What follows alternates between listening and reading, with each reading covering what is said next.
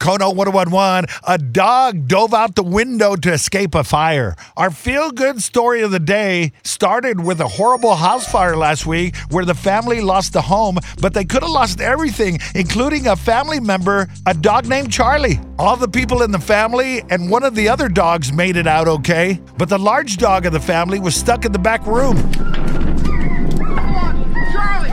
Charlie, come on. You can hear the dramatic audio of the family just panicking until one of the family members broke a window Need a ladder. Good boy. and everybody started calling for Charlie to jump out. Come on, buddy. Finally, the dog took the leap of faith. Good boy, good boy, good boy. Oh my gosh. The video of the flying dog went Roll viral. him off, roll him off. Oh, he's burnt up. Charlie was a little singed, but he's doing fine now. Got a hose back there. Yes, there's a hose, there's a hose. Take him back and pull it off. Come on, come on. What a lucky dog.